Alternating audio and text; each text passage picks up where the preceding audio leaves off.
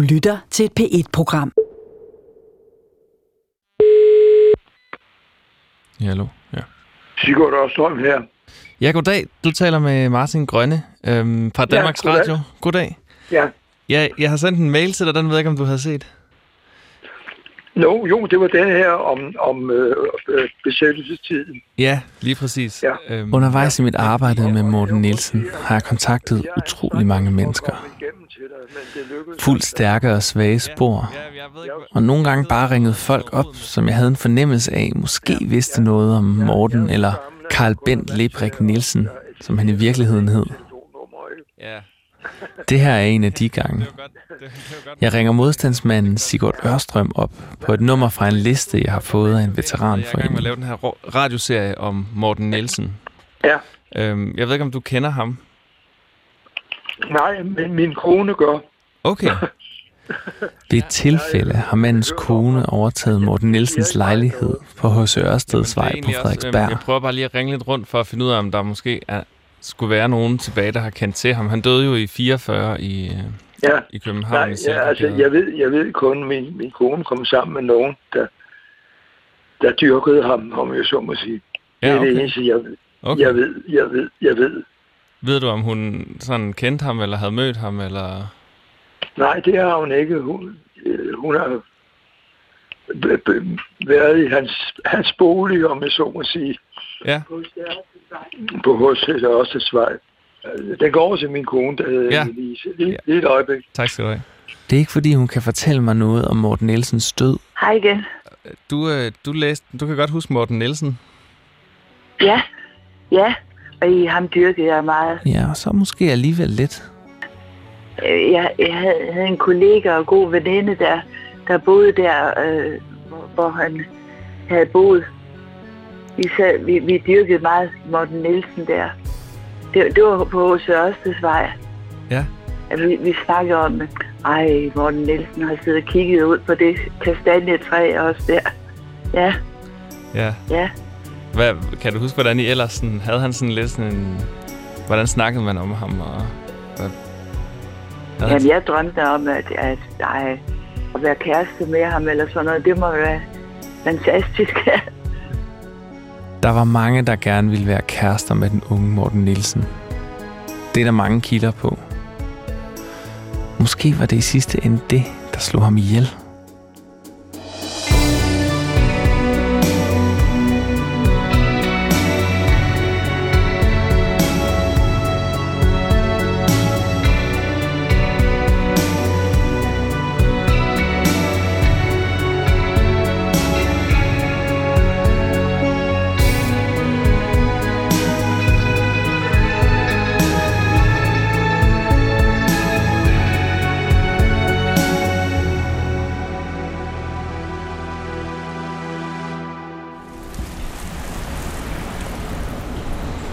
Da det i sidste afsnit blev klart for mig, at Bent Jacobsen og dermed citronen ikke går fri af mistanke for at have noget med den unge digter Morten Nielsens død at gøre, besluttede jeg mig for, at jeg ville lære citronen bedre at kende.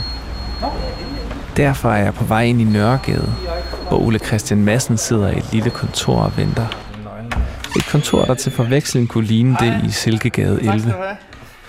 10 år før Ole Christian Massens film Flammen og Citronen fik premiere, startede han sit arbejde. Et arbejde, der havde som formål at lære flammen og citronen bedre at kende.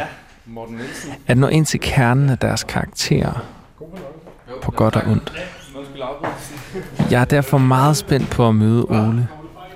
For jeg tror, at hvis jeg nogensinde skal opklare Morten Nielsens død, så bliver det en lille ting, der skal afgøre det. En tendens, en svaghed. Hvad, hvad, har, hvad, har du, hvad har du stødt på, når du har snakket med... Jamen, Morten, altså historien om, at, at øh, Jørgen, altså citronen, skulle have skudt Morten Nielsen, er jo en af de første historier, man støder på, når man øh, bevæger sig rundt og researcher i, i gamle modstandsmiljø. Ikke?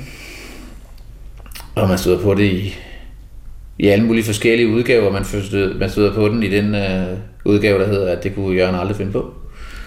Øh, og så stod man i den udgave, at, øh, at det var sandsynligvis Jørgen, eller citronen, der skød øh, Morten Nielsen.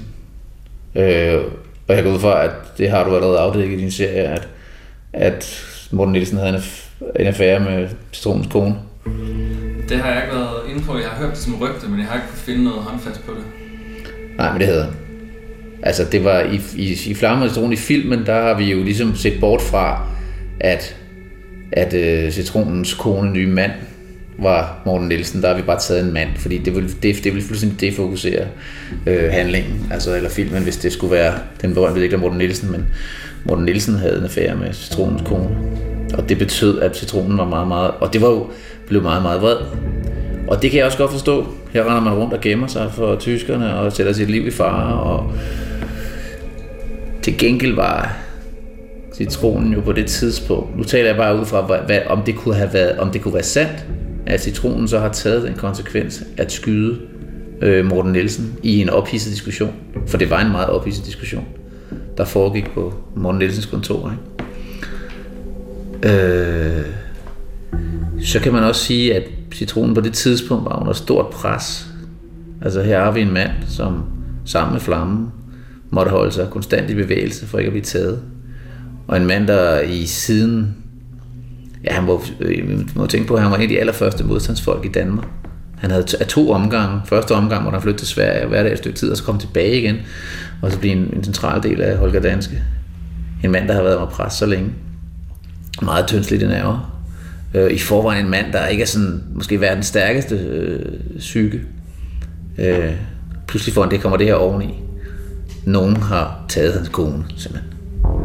Altså, man er på det tidspunkt også, man har trykket på aftrækkeren mere end en gang. Det er ikke første gang, man trykker på aftrækkeren. Altså, det kan jo selvfølgelig sagtens være, at det har været dråben, der fik bæret til at flyve over for, for citronen. Mm. Der er måske en ting, der måske peger på, at det kunne være sandsynligt, at citronen har skudt Morten Nielsen, eller en yderligere ting. Det var, at han var meget, meget oplyst til Morten Nielsens begravelse. Altså, han var vanvittig ked af det. Øh, og her taler vi om en mand, der begraver en mand, der har knaldet hans kone. Altså. Og altså, hvad er grunden til, at man er så ked af det der? Hvorfor er man helt opløst? Det kunne jo være, fordi man måske har større aktier i den handling, mm end, man, end man egentlig giver udtryk for. Det her er en stor overraskelse for mig. Et ægte jalousimotiv. Det sætter mig tilbage i nogle af de tankbaner, jeg havde i starten af min efterforskning. Dengang man gav selv den mindste lille ting en færre chance, der besøgte jeg forfatteren og politikeren Ole Hyltoft i en lille bjælkehytte i Tisvilde. Han har skrevet en bog, der hedder De Befriede, om en ung digter, der under besættelsen bliver offer for et jalousidrab.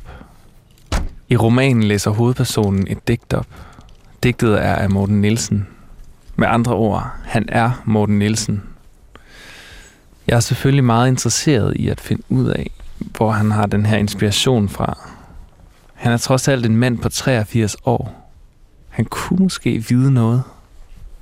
Det viser sig, at Hylsoft er venner med billedhuggeren Robert Jacobsen, som også var modstandsmand, og som kendte Morten Nielsen. Hej. Hej Ole. Velkommen. Martin. Ja. Tusind tak. Robert Jacobsen især var jo en, en fantastisk menneske, og, og, og, også lidt af en mytoman. Øh, øh, så øh, men han har, Robert Jacobsen sagde jo til dig, øh, Robert Jacobsen har kendt Morten Nielsen. Og øh, skal jeg vægte mine ord på en guldvægt, fordi øh, øh, øh, og Robert mente, at, øh, at Morten var blevet skudt. Og øh, og det er jo så også øh, den historie, jeg fortæller i De Befriede. Robert Jacobsen er selvfølgelig bare én stemme i et stort kor af folk, der mener, de ved noget. Men motivet er alligevel nyt. Og hvis man slår op på side 1 i bogen om mormotiver, så står der altså jalousi. Jeg synes, der er en reel mulighed for, at Morten Nielsen kunne være blevet myrdet. Men selvom det er 74 år siden, at det at insinuere, at nogen skulle være en morder, meget alvorligt, det ved jeg godt. Så jeg må simpelthen have mere information. Ja, det, var, det, det har jeg også hørt der. Ja. Tilbage hos Ole Christian Madsen, hvor jeg sidder og afvejer muligheden for, om citronen kunne have gjort det. Får jeg heldigvis et tip. For Ole Christian skrev nemlig ikke Flammer Citronen alene. Og hans medforfatter, Lars K. Andersen, skulle efter sine vide endnu mere om det her end ham. Jeg synes, du skal tale med Lars K. Andersen bagefter. Ja, ja. Øh, og så skal han sende dig videre til vores fælles kilde, ja. for, som ved rigtig meget. Øh, det synes jeg faktisk. Jeg ringer til ham med det samme og finder ham kort tid efter uden for ekskonens lejlighed på Vesterbro. Det er lidt sjovt. For lige herovre på den anden side af gaden, der ligger Tove Ditlevsens skole, hvor han venter på en flok Airbnb-gæster. Det var her, Tove Ditlevsen voksede op. Der skal lukkes ind. Det er som om det hele det alligevel er sådan forbundet på en eller anden måde. Her i byen. Hvis man har nogle helt særlige briller på, som jeg har, så har alt noget med Morten Nielsens dødsfald at gøre. Medmindre man bevæger sig ud i noget helt nybygget. Ude jeg ved ikke, hvor det skulle være henne. Måske i Ørestaden, men der skal nok være et eller andet. Hej Lars. Jeg står og venter her. Ja. Det er det, der, hvor jeg ligesom fik, fik en mistanke at sige, fordi politifolk, når man taler med politifolk ikke, omkring drab, så siger politifolk jo altid, at der, der, der er to grunde til, at folk slår hinanden ihjel. Det ene, det er penge, og det andet, det er kærlighed. Mm. Eller sex. Og det sådan er det jo, med mindre af folk er psykopater. Og det vil sige, derfor begyndte vores ligesom, teori at sige, kunne det være, fordi at øh, den unge, charmerende, rimelig seksuelt lavede Morten Nielsen, havde haft en affære med Bodil, og så er Jørgen finder ud af det og flipper ud. Bodil er Bodil Hågen Schmidt, citronens øh, kone. Det var der så lidt øh, vi fandt ud af, at den spekulation ligger også ude. Altså en anden, jeg mødte, jeg mødte, jeg talte med en af øh, lillebroren, altså Jørgens lillebrors øh, venner, øh, som også havde været modstandsmand, men ligesom var droppet ud af det, fordi han hellere ville være arkitekt. Altså, og han sagde, jeg, altså, jeg var sgu ikke moden nok. Men han, han kendte Jørgen, da de var unge, og han sagde om Jørgen, jamen altså Jørgen, man, man kunne ikke stole på ham. Altså hvis man havde en aftale, og han skulle møde op, jamen så, altså, man kunne ikke være sikker på, at han kom. Øh, altså, og han sagde, det var den type, af Jørgen var. Han sagde, at Jørgen, han var sgu... Øh, ja, han var, han, han, var, han, han var nok en psykopat, men en sød psykopat, hvis du forstår mig. Mm. Så det vil sige, uskadelig, men altså out there. Men så måske alligevel ikke helt uskadelig. Hvis vi tænker Nej. Morten Nielsen øh, ja, det, det, det, det, det, det er det, men, men, men jeg tror, hvis man tænker i de baner, så skal man se på, hvilket liv Jørgen havde haft, og hvilket liv han har haft under krigen. Det synes jeg faktisk er en god idé.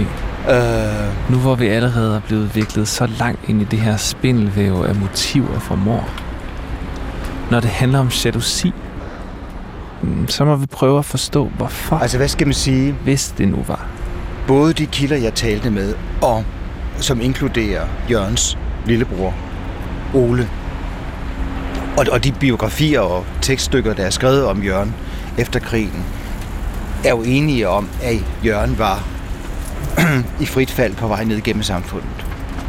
Altså, det gik satme ikke godt. Han øh, kom fra den der højborgerlige, fine familie, rastler ned gennem samfundet, gifter sig med en værkførers datter, det er jo ikke standsmæssigt okay. Øh, og arbejder som udsmider på øh, Sigøjnerhallen og på Citroën. Altså det, det, det kører jo ikke. Gåturen med Lars har bragt os ind i hans lejlighed, hvor vi får en absurd stærk kaffe, mens vi prøver at forstå, hvorfor Morten Nielsen, og nu i næsten lige så høj grad, hvorfor Jørgen Hohen Schmidt endte sit liv i en tragedie. Der er jo også noget, men det, det var vi også inde De er begge to store helte nu. Men jeg tror virkelig, det kom med et offer. Der er også noget af det der, altså det der klasseskældet der, som, som bliver ekstra tydeligt, når man ser ham over for Morten Nielsen. Ja, Altså ung, smuk, damernes mand, ja. Vildt godt begavet. går på universitetet. Ja, Han er digter, han har udgivet en digtsamling som 21-årig. ja, Alle elsker ham. Han er med i Unge Kunstners Klub med Tove Ja. Ditlevsen og Piet Hein. Og, ja. altså, Ja. Og han er født samme år som Bodil. Så også det, oh, ja. altså Ja. yngre og, og Ja. måske trods at de levede lidt promiskuøst liv, måske har det alligevel tiret den der nordsjællandske nu øh, fabriksarbejdende Ja, men altså nu, nu, ældre mand. nu, nu fabriksarbejdende, og en mand, som jo... Jo, altså man kan jo på mange måder med citronen sige, at krigen reddede ham. Det gav ham en, en mening. Og at han så døde og blev en held, det gav endnu mere mening. Uden det, der var han jo gået fuldstændig i opløsning. Sandsynligvis. Hans, Altså hvis man ser på, hvad der skete med Bodil og børnene, så gik det jo i opløsning. Det endte jo helt galt. Så det vil sige, ja, Mm. altså, vi, vi står med citronen, altså, det er jo en tragedie. Det er jo en, en dreng, der mister sin far og går i stykker og skaber ulykke ned igennem sit liv for de mennesker, han møder. Altså, det, er, jo, det er jo det, der er sandheden. Mm. Og så har han et, øh, et øjeblik af storhed, da han bliver sabotør, og han med sin fantasi, fordi det havde han, han havde, øh, havde en god fantasi, kan skabe en verden af modstand og sjove indfald og, og så videre. Og da han så endelig, altså hårdt såret ligger i villaen der og bliver omringet af tyskerne, der vælger han jo så og gøre ligesom øh, Paludan Møller, den øh, sønder- sønderjyske oberst, der nogle uger forinden har kæmpet alene i en villa mod tyskerne. Øh, der vælger Citron jo så at gøre modstand mod de her Gestapo-folk, der kommer til villaen, og senere alle de tyske soldater hen fra kasernen, der omringer den og skyder på. Det er jo vildt. Ja. Altså, han, han vælger jo at dø Han vælger døden. Ikke? Ja. ja. så storslået som muligt. ja. Lars K. Andersen bekræfter altså, at Morten Nielsen skulle have haft en affære med citronens kone Bodil Fordi det er jo, øh, og mere til. det er jo sådan noget... Lars skal simpelthen ikke have, at den her historie ikke er ude. Det er jo en historie, man er nødt til at have frem. Man er nødt til at have den frem, altså det... Fordi nu, det, det andet der, det er... Jeg kan ikke have, at det ikke er frem. Nej, Der er et eller andet, det er jeg sådan, synes også, det er mærkeligt. at det er... Øh, det, det er ligesom... Øh, hop, øh, ære være deres minde. Ja. Øh, og det er... Åh! Øh, og der kan man sige, ja, jeg har været deres venner, men sandheden. Øh, og hvordan var det egentlig? Ja. Fordi, øh, men det, det, det er jo lige før, at dansk, his, dansk besættelsestids øh, historieskrivning er noget med, at hvis man bliver skudt i ryggen, så er der sådan noget med, at man dør på den måde. Altså, det, det, det var sådan helt... Eller... Altså, det, det, det, det, det, det er jo... Det er måske derfor, at han giver mig navn og telefonnummer på den kilde, som Ole Christian Madsen også nævnte. Ham, der skulle vide noget konkret. Han viser sig at hedde Thomas Hilleberg og komme ud af en Holger Danske familie. Altså modstandsgruppen, hvor Citronen var medlem. Han bor i Finland og arbejder i Sverige, men han kan stadig tydeligt huske, hvad der blev talt om i Holger Danske kredse gennem livet. Men Martin, jeg, jeg, Ja. jeg aner ikke, hvad jeg skal sige Nej. Ellers, fordi Det det er jo rygter, øhm, de andre ting. ja, men det, Jeg tror nu nok, den der med, med Bodil og, øh, og og Morten Nielsen, øh, den tror jeg ikke, der er nogen grund til at, at tvivle ved. Meget tyder på, at Morten Nielsen havde en affære med den jævnaldrende Bodil Hågen Schmidt, citronens kone. Der er noget, der tyder på, at sagfører Jacobsen dækker over et eller andet, citronen har gjort. Men at Morten Nielsen har haft en affære med hans kone, gør jo ikke Jørgen Schmidt til morder.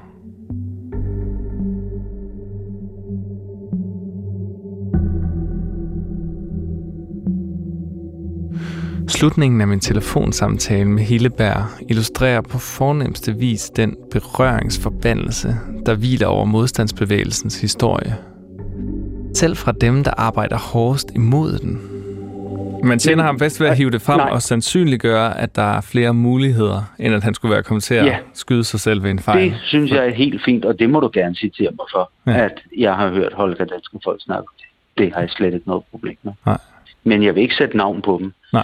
Det kan, det kan folk sådan set selv regne, hvis det er, ja, ja. Hvem, det, hvem det kan være. For jeg tror egentlig, de fleste de ved, hvem jeg, jeg har ved, Ja, jeg tror også godt, jeg, jeg, ja, jeg ved sikkert også godt, hvem det er. Ja, du ved nok godt, hvem det er. Når det kommer til stykket. Men uh, det er nu også... Ja. Berøringsangsten er iboende for os alle. Og derudover virker det som om, at dem, der har de store fortællinger om modstandsbevægelsen kært, prøver at afværge historien om Morten Nielsen. Det er som om, at strategien er at lave et røgslør. At sprede så mange rygter, at ingen kan finde hoved og hale i, hvad der er sandt. Det er fornemmelsen, når man bladrer igennem Bredstorffs arkiv. Og det samme her, hvor jeg er tilbage i Ole Christian Massens kontor.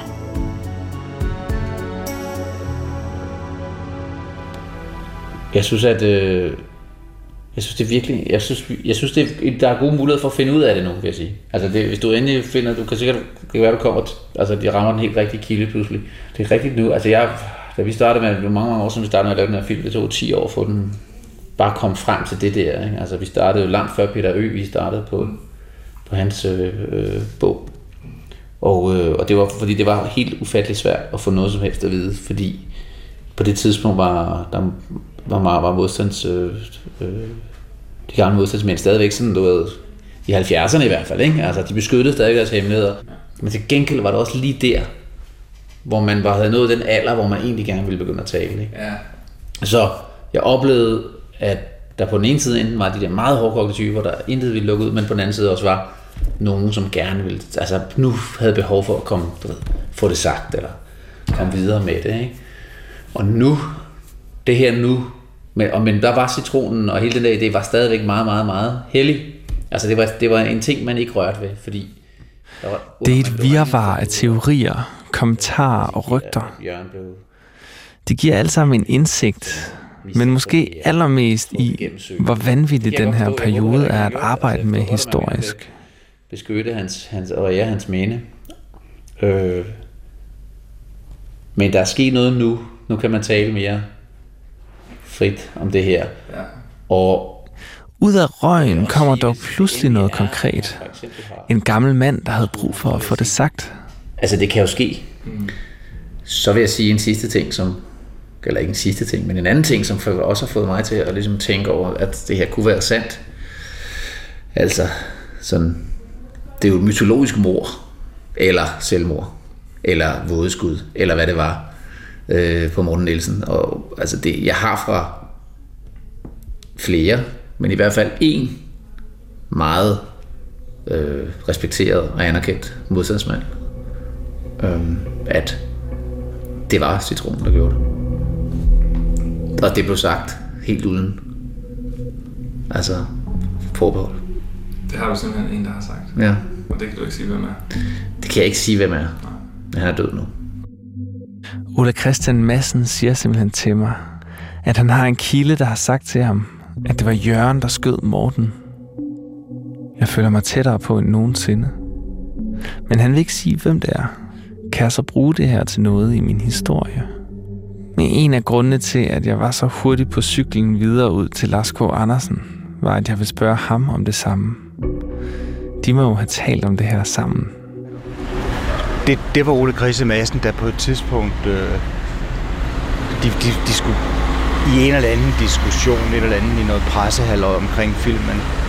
Og så siger, og så kan Ole ikke dyse sig for at sige til Dyrbær, ham Gunnar, det der med citronen og Morten Nielsen dengang, hvad skete der egentlig? Og så siger Dyrbær, ja, det var jo nok Jørgen, der gjorde det.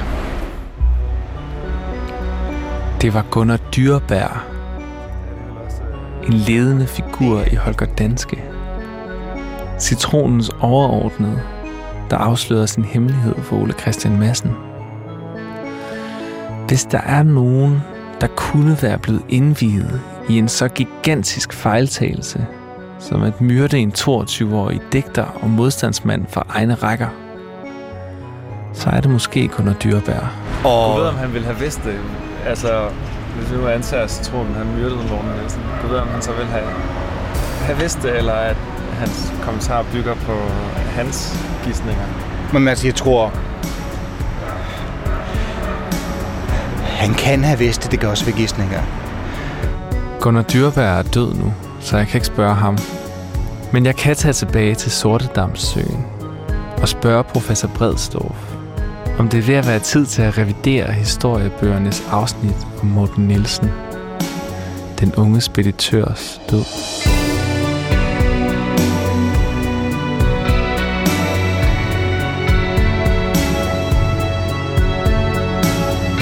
Mine redaktører var Louise Witt Hansen og Christoffer Emil Brun.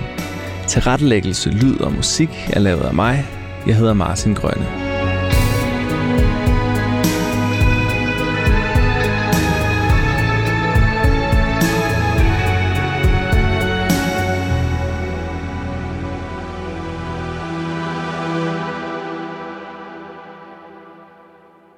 Du kan finde alle P1-programmer på dr.dk-p1.